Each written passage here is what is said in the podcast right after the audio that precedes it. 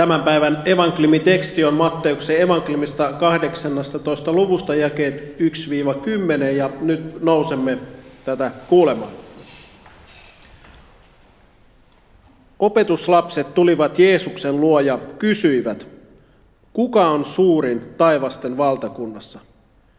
Silloin, silloin Jeesus kutsui luokseen lapsen, asetti hänet heidän keskelleen ja sanoi, Totisesti, ellette käänny ja tule lasten kaltaisiksi, te ette pääse taivasten valtakuntaan. Se, joka nöyrtyy tämän lapsen kaltaiseksi, on suurin taivasten valtakunnassa. Ja joka minun nimessäni ottaa luokseen yhdenkin tällaisen lapsen, se ottaa luokseen minut. Mutta jos joku johdattaa lankeemukseen yhdenkin näistä vähäisistä, jotka uskovat minuun, hänelle olisi parempi, että hänen kaulansa pantaisiin myllyn kivi ja hänet upotettaisiin meren syvyyteen. Voi tätä maailmaa ja sen viettelyksiä. Viettelysten täytyy kyllä tulla, mutta voi sitä ihmistä, jonka kautta ne tulevat. Jos kätesi tai jalkasi viettelee sinut, hakkaa se poikki ja heitä, se, heitä pois. Onhan parempi, että käsipuolena tai jalkapuolena pääset sisälle elämään, kuin että sinut molemmat kädet ja jalat tallella heitetään ikuiseen tuleen. Ja jos silmäsi viettelee sinua, repäise se irti ja heitä menemään. Onhan parempi, että silmäpuolena pääset sisälle elämään, kuin että sinut molemmat silmät tallella heitetään helvetin tuleen. Katsokaa, että te halveksi yhtäkään näistä vähäisistä, sillä minä sanon teille, heidän enkelissä saavat taivassa joka hetki katsella minun taivaallisen isäni kasvoja. Vien teidät nyt pienelle matkalle tuonne Siperiaan. Omskista muuta, muutama sata kilometriä itään sinne Siperian valtatielle, joka kulkee sitä Siperian rataa, radan, junaradan viertä. Se on sellainen tie, joka, joka, joka, jossa menetään raskas liikenne Venäjällä idän ja lännen suuntaan, eikä ole oikeastaan muuta, muuta tietä kuin tämä tie, ja se on hyvin tämmöinen vilkkaasti liikennöity ja, ja tällä tiellä on paljon rekkoja. Olin kerran palaamassa muutama vuosi takaperin sitten saarnamatkalta Omskista kotiin Novosipirskiin. Tämä, tämä kuva ei ole siltä reissulta, tässä nimittäin on vaimo ratissa ja minä olen valokuvaamassa, mutta kuitenkin samalta tieltä. Mutta kuva ei liity varsinaisesti tähän itse kertomukseen. Mutta tuolloin ajoin siis itse, olin auton ratissa ja mulla oli kyydissä yksi seurakuntalainen, Olja nimeltään. Siinä sitten juttelimme niitä näitä matkan aikana, koska meillä oli monen tunnin ajomatka edessä. Ja jälleen kerran rekkoja oli paljon liikkeellä, vähän saman mallin kuin tässä valokuvassakin näkyy. Ja rekat, kun niissä on tietysti painavat lastit, ne kulkee aika hitaasti. Ja itse jouduin tekemään jo sen takia aika paljon ohituksia. Ja jälleen kerran edessäni oli tämmöinen muutaman rekan jono. Ja niin kuin yleensä niin ajatuksena niin oli ohittaa rekat heti, kun sopiva tilaisuus tulisi. Ja kun sitten huomasin, että nyt tie on vapaa, lähdin ohitukseen. Mutta sitten sieltä rekkajonon keskeltä lähtikin, siellä välissä oleva rekka lähti myös ohitukseen ja se kiilasi just siihen mun eteen. Ja tämä rekan ohitusvauhti oli tietysti huomattavasti hitaampi kuin omani. Enkä sitten heti siinä tajunnut palata omalle kaistalle, vaan jatkoin ohittamista ja jäin ikään kuin pussiin tämän ohittavan rekan taakse. Ja siinä vaiheessa sitten en, en voinut enää palata omalle kaistalle. En myöskään nähnyt tämän edessä olevan rekan takaa sitä rekkaa, joka sieltä saapui kovaa vauhtia meitä vastaan. Tämä minun edessä oleva rekka ehti juuri ja juuri palata omalle kaistalleen, kun edestä päin tuleva rekka syöksyi vauhdilla kohti. Tajusin pian tilanteen. En uskaltanut jarruttaa, koska ajattelin, että silloin auto saattaa lähteä heittelehtimään. Mutta yritin hilautua mahdollisimman lähelle sitä rekkaa, jota itse olin ohittamassa, jotta sitten tällä vastaan tulevalla rekalla olisi ollut, olisi ollut tilaa väistää minut. Siinä äänitorvet soiden tämä vastaan tuleva rekka kiisi sivustani ohi puoliksi sieltä Piantareen puolelta. Olin siinä kahden rekan välissä. Törmäystä ei kuitenkaan tapahtunut ja sitten pääsin sujahtamaan takaisin omalle kaistalle sivupeilit väpättäen. Tuntui, että nämä peilit väpätti vielä pitkään tuon ohituksen jälkeen. Joka tapauksessa vakava kolari oli ollut aivan senteistä kiinni. Voin sanoa, että muutaman tunnin loppumatka sitten kun ajettiin Novosipirskiin, niin sujuu kyllä sitten hieman rauhallisemmin ja en ehkä ihan niin paljon ohitellut enää. Ja sitten tämä kyydissä oleva seurakuntalainen olja ei enää sanonut sanaakaan loppumatkan aikana. No se oli ihan ymmärrettävää kyllä. Mutta itse myös ymmärsin, että Jumala oli lähettänyt enkeleitä tuohon tilanteeseen suojelemaan ja varjelemaan meitä. Sellainen, sellainen olo kyllä itsellä oli vahvasti sen jälkeen. No meillä kaikilla on varmasti elämässä tällaisia kokemuksia, jossa olemme kokeneet ihmeellistä varjelusta. Eikä ole lainkaan väärin, jos sanomme, että Jumala lähetti enkeleitä turvaksemme. Tämän sunnuntain tekstit ja teema johdattavat meidät maailmaan, jota emme näe, mutta josta Raamattu kuitenkin puhuu ja josta joskus saamme jonkunlaisen aavistuksen. Nikean uskon tunnustuksessa me tunnustamme, että uskomme kaiken näkyvän ja näkymättömän luojaan. Tunnustamme siis, että on olemassa sellainen Jumalan luoma todellisuus, joita emme voi aistein havaita. Ja siksi on aivan täysin kristillisen opin mukaista puhua myös enkeleistä ja heidän tuomastaan varjeluksesta. Mutta kun puhumme tästä näkymättömästä todellisuudesta, kun puhumme enkeleistä, niin meidän tulee pidättäytyä ja pitäytyä siihen, mitä raamatussa on asiassa kirjoitettu. Enkeleistä puhuttaessa on nimittäin se vaara, että, että menemme helposti harhaan. Tässä hiljattain netissä törmäsin sellaiseen sivustoon, joka kumpusi tällaisesta enkeliuskosta. Ja siellä sivuilla kerrottiin, kuinka enkelit voivat auttaa meitä monissa tilanteissa, kuinka voimme lähestyä heitä erilaisten enkeliharjoitusten avulla. Ongelmallista tässä sivustossa oli se, että enkeleistä oli tehty palvonnan ja rukouksen kohteita, uskon kohteita. Enkeli uskova odottaa, että enkeli täyttää hänen toiveensa, että enkeli poistaa elämästä negatiiviset asiat ja antaa sellaista positiivista energiaa. Hämäävää tässä sivustossa oli se, että ihminen, joka ei tunne raamattua, saattaa luulla, että tässä puhutaan kristinu, kristinuskon mukaisesti enkeleistä. Tosiasiassa kuitenkin, kun puhumme enkeliuskosta tai enkelien palvonnasta, emme enää puhu kristillisestä uskosta. Raamattu varoittaa meitä siitä, että näkymättömään maailmaan kuuluu myös saatana ja hänen palvelujoukkonsa. Ja itse ajattelen sillä tavalla, että vaarana tämmöisessä enkelipalvonnassa on se, että kumarrummekin saatanan edessä. Huomaamme siis, että tässäkin asiassa pätee se, että jos emme, jos emme pidättäydy raamattuun, niin helposti luisumme kokonaan pois Jumalasta.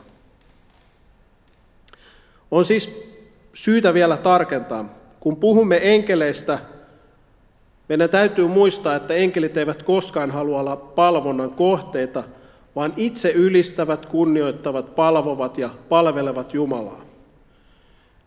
Johanneksen ilmestyksessä Johannes kertoo, kuinka enkeli puhui hänelle. Ilmestyskirjan 19. luvussa. Enkeli sanoi minulle, eli Johannekselle, kirjoita, autuaita ne, jotka on kutsuttu Karitsan hääaterialle. Ja hän jatkoi, nämä ovat tosia Jumalan sanoja. Minä heittäydyin hänen jalkoihinsa, hänen jalkoihinsa kumartaakseni häntä, mutta hän sanoi, älä tee niin. Minä olen vain Jumalan palvelija, niin kuin sinä ja veljesi, jotka olette Jeesuksen todistajia. Jumalaa sinun tulee kumartaa. No mitä muuta sitten raamatussa puhutaan enkeleistä? Keitä he ovat ja mitä kuuluu enkelien tehtäviin? Itse asiassa raamatussa törmää melko usein enkeleihin. Enkelit ovat Jumalan luomia, niin kuin jo tuossa aikaisemmin totesimme. Ja enkelien lukumäärää, sitä ei ole mainittu, mutta voimme päätellä, että niitä on paljon. Yhtenä esimerkkinä voimme ottaa myös ilmestyskirjasta viidennen luvun. Valtaistuimen olentoja ja vanhinten ympärillä näin suuren joukon enkeleitä ja kuulin heidän äänensä. Heitä oli lukemattomia, kymmenen tuhatta kertaa kymmenen tuhatta ja tuhat kertaa tuhat. Siitä laskemaan sitten, paljonko niitä oli. Danielin kirjassa myös seitsemännessä luvussa käytetään tätä samaa ilmaisua, mutta siellä se on suomennettu uudessa raamatun käännöksessä, että miljoonia.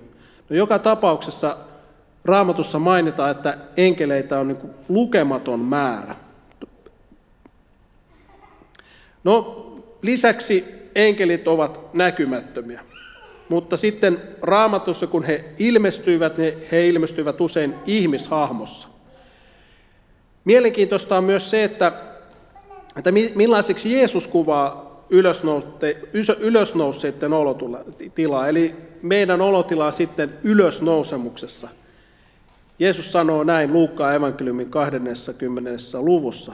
He eivät enää voi kuolla, sillä he ovat enkelien kaltaisia. He ovat Jumalan lapsia, ylösnousemuksesta osallisia.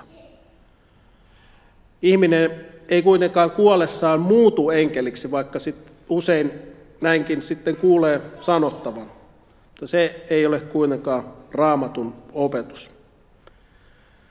No, lyhyesti voidaan sanoa, että enkelit ne omaavat viisautta, voimaa, valtaa, mutta heidän valtansa ja voimansa on rajoitettu Jumalan alle. Tämän päivän lukukappaleessa sanotaan, että Jumala lähettää enkelissä kulkemaan meidän edellämme ja enkeli toimii Jumalan nimissä. Sitten psalmissa 91 sanotaan, että Jumala antaa enkeleilleen käskyn varjella sinua, missä ikinä kuljetkin. Enkelit eivät siis toimi omassa tahdossaan, vaan toteuttavat Jumalan käskyjä ja toimivat Jumalan tahdon mukaan. On turvallista ajatella, että enkelit ihan konkreettisesti suojelevat meitä, missä ikinä kuljemmekin Jumalan käskyjen mukaan, Jumalan tahdon mukaisesti. Sitten on vielä yksi asia, joista enkelit eivät pääse osallisiksi, vaikka tahtoisivat. Ensimmäisessä Pietarin kirjassa Pietari kirjoittaa ensimmäisessä luvussa, tähän pelastukseen haluavat, haluavat enkelitkin päästä edes luomaan silmäykseen. Enkelit eivät ole siis samalla tavalla osallisia pelastuksesta kuin me ihmiset. Ja tämä Jumalan valtava pelastussuunnitelma, se koskee vain ihmistä ja ihmisiä. Ja tähän pelastukseen enkelitkin haluaisivat päästä edes luomaan silmäyksen. Yhteenvetona voisi sanoa, että enkeleillä raamatussa on neljä tehtävää. Ensinnäkin he ovat Jumalan sanansaattajia, johon tämä kreikan kielen sana ankeloskin viittaa. Toisekseen he taistelevat pahaa vastaan, puolustavat Jumalan omia. Kolmanneksi he suojelevat konkreettisesti uskovia. Ja neljäs tehtävä, he ylistävät ja palvovat Jumalaa, ovat Jumalalle alamaisia ja toteuttavat Jumalan tahtoa. Merkittävää on myös se, että kuinka kiinteästi enkelit liittyivät Jeesuksen koko elämään, syntymästä kuolemaan, ylösnousemukseen ja jopa hänen toiseen tulemiseen. Evankeliumissa kerrotaan, kuinka ennen Jeesuksen syntymää enkelit ilmoittivat hänen syntymästä etukäteen sekä Joosefille että Marialle. Ja sitten kun Jeesus oli syntynyt, enkeli, enkeli ilmoitti sen heti paimenille. Matteuksen evankeliumissa kerrotaan, kuinka enkeli suojelee Jeesus lasta. Enkeli käski Joosefin viedä Marian ja Jeesuksen turvaan Egyptiin. Kun sitten Jeesus aloitti julkisen toimintansa, kun saatana oli kiusannut Jeesusta autiomassa 40 päivää ja yötä, kerrotaan, että enkelit tulivat Jeesuksen luokse ja palvelevat häntä. Myös Jeesuksen kuolemaa edeltävänä iltana, kun Jeesus rukoili Ketsemaanessa, enkeli ilmestyi hänelle ja vahvisti häntä. Pääsiäis aamuna enkelit ilmoittivat haudalle tulleille naisille Jeesuksen ylösnousemuksesta. Kun Jeesus nousi taivaaseen, apostolien, luvun, apostolien tekojen ensimmäisessä luvussa kerrotaan, että opetuslapset tähysivät taivaalle ja heidän vieressään seisoi yhtäkkiä kaksi valkopukuista miestä. Siinäkin enkelit olivat läsnä. Matteuksen evankeliumin luvuissa 24 ja 25 kerrotaan, kuinka enkelit vielä osallistuvat Jeesuksen toiseen tulemiseen. Tästä kaikesta huomaamme, että enkeleillä on siis hyvin merkittävä osa Jumalan pelastushistoriassa. Jumala lähettää enkeleitä tukemaan ja rohkaisemaan uskoviaan. Hän lähettää enkelit taistelemaan pahuuden voimia vastaan. Ja niin kuin enkelit palvelevat Jeesusta, niin he palvelevat myös Jumalan lapsia, meitä jokaista. On turvallista ajatella, että kristittynä en ole hetkeäkään yksin. Meidän yllämme on jatkuva Jumalan siunaus. Jeesus itse rukoilee meidän puolestamme Jumala edessä. Pyhä henki puolustaa meitä ja vahvistaa jatkuvasti uskoamme sanan kautta. Ja kaiken tämän lisäksi, ikään kuin semmoisena bonuksena, Jumala lähettää vielä tiellemme enkeleitä jatkuvalla syötöllä. Ja niitä on paljon läsnä meidänkin elämässä. Itselleni tulee turvallinen olo. Kun uskon Jeesukseen, olen aika hyvässä hoidossa. Olen turvassa, vaikka elämä toisi kipeitäkin asioita eteensä. Tätä Mikkelin päivää on pidetty myös lasten sunnuntaina. Syynä ei ole se, että lapset aina käyttäytyisivät niin kuin enkelit, vaan se nousee ihan tästä päivän tekstistä. Jeesus ottaa lapsen tavan uskoa esimerkiksi opetuslapsille. Totisesti, ellette käänny ja tule lasten kaltaisiksi, te ette pääse taivasten valtakuntaan. Lapsen kaltaisuutta on se, että ihminen on jo valmiiksi pieni ja heikko, niin kuin pieni lapsi. Lapsi tiedostaa ja ymmärtää olevansa riippuvainen vanhemmistaan, että hän tarvitsee kaiken turvan ja huolenpidon, joita vanhemmat voi antaa. Jeesus toivoo, että suhteemme Jumalaan olisi tällaista lapsen kaltaista turvautumista häneen. Kun Jumalan sana alkaa puhutella, silloin ihminen näkee oman tilansa Jumalan edessä. Ihminen näkee ja ymmärtää oman pahuutensa, kyvyttömyytensä ja avuttomuutensa suhteessa Jumalaan. Ja silloin tässä tilanteessa Jumala haluaa, että ihminen lapsen lailla tässä hädässään kääntyisi vapahtajan puoleen. Kun me nyt elämme ja meidän elämässämme tunnemme eksyneen lapsen lailla hätää, jossa pimeä pelottaa, oma pahuus ja synnin määrä kauhistuttaa, niin silloin on hyvä hakeutua turvaan. Ja mistä muualta voi syntinen löytää turvan kuin Jeesuksen ristin luota? Niin kuin pieni lapsi tulee meidänkin hakeutua vapahtajan huomaan ja hoitoon. Ottaa vastaan se huolenpito, rakkaus, armo ja taivaallinen ravinto, jota Jeesus meille tarjoaa. Siksi me kiiruhdamme nyt ristin luokse. Tänään ehtoollinen muistuttaa meitä siitä, mitä Jeesus on meidän puolestamme tehnyt ristillä. Ehtoollispöytä on turvan ja lohdun paikka hätääntyneelle lapselle, sille, joka kaipaa armoa ja syntien anteeksi antoa. Ja tähän ehtoolliselle on jokainen tänäänkin tervetullut. Lopuksi Mikkelin päivä muistuttaa meitä aikuisia siitä, että meidän on taattava lapsillemme sellainen turvallinen hengellinen kasvuympäristö, jossa lapsen suhde Jumalaan saa turvallisesti kasvaa ja vahvistua. Siihen kuuluu se, että uskallamme rehellisesti lapsillemme kertoa siitä, mikä on Jumalan tahto, mikä on oikein ja väärin. Uskallamme puhua myös synnistä, mutta samalla kertoa armahtavasta ja armollisesta Jumalasta, turvallisesta taivaan isästä, joka on antanut meille Jeesuksen, joka kuolemallaan ja ylösnousemuksellaan on antanut meille pääsyn iankaikkiseen elämään. Saamme kertoa lapsillemme, että meillä on lupa lähestyä Jumalaa ja Jeesusta pyhän hengen avulla rukoillen. Saamme myös kertoa enkeleistä, joita Jumala lähettää joka päivä meitä varjelemaan ja suojelemaan. Ja luulen, että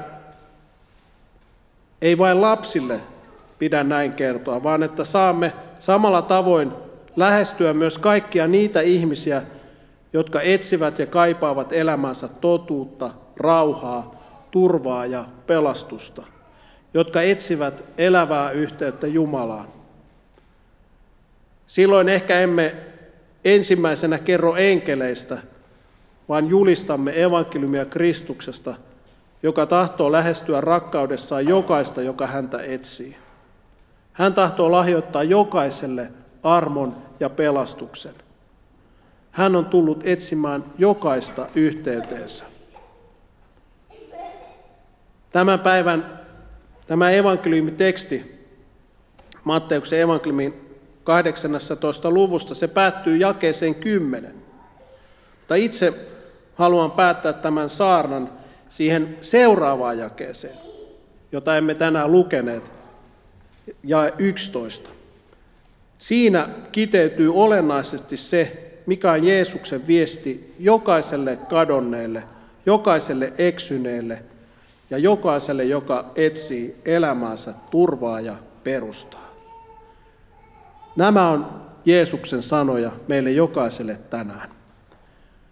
Juuri sitä, mikä on kadonnut, ihmisen poika on tullut etsimään ja pelastamaan. Siihen on hyvä päättää tämä saarna ja nyt nousemme yhdessä tunnustamaan kristillisen uskomme. Minä uskon Jumalaan, Isään kaikkivaltiaaseen, taivaan ja maan luojaan, ja Jeesukseen Kristukseen, Jumalan ainoan poikaan, meidän Herramme, joka sikisi pyhästä hengestä, syntyi neitsyt Marjasta, kärsi Pontius Pilatuksen aikana, ristiin naulittiin, kuoli ja haudattiin, astui alas tuonelaan, nousi kolmantena päivänä kuolesta, astui ylös taivaisiin, istui Jumalan, Isän kaikkivaltian oikealla puolella ja on sieltä tuleva tuomitsemaan eläviä ja kuolleita. Ja pyhän henkeen, pyhän yhteisen seurakunnan, pyhäin yhteyden, syntien anteeksi antamisen, ruumiin ylösnousemisen ja iankaikkisen elämän.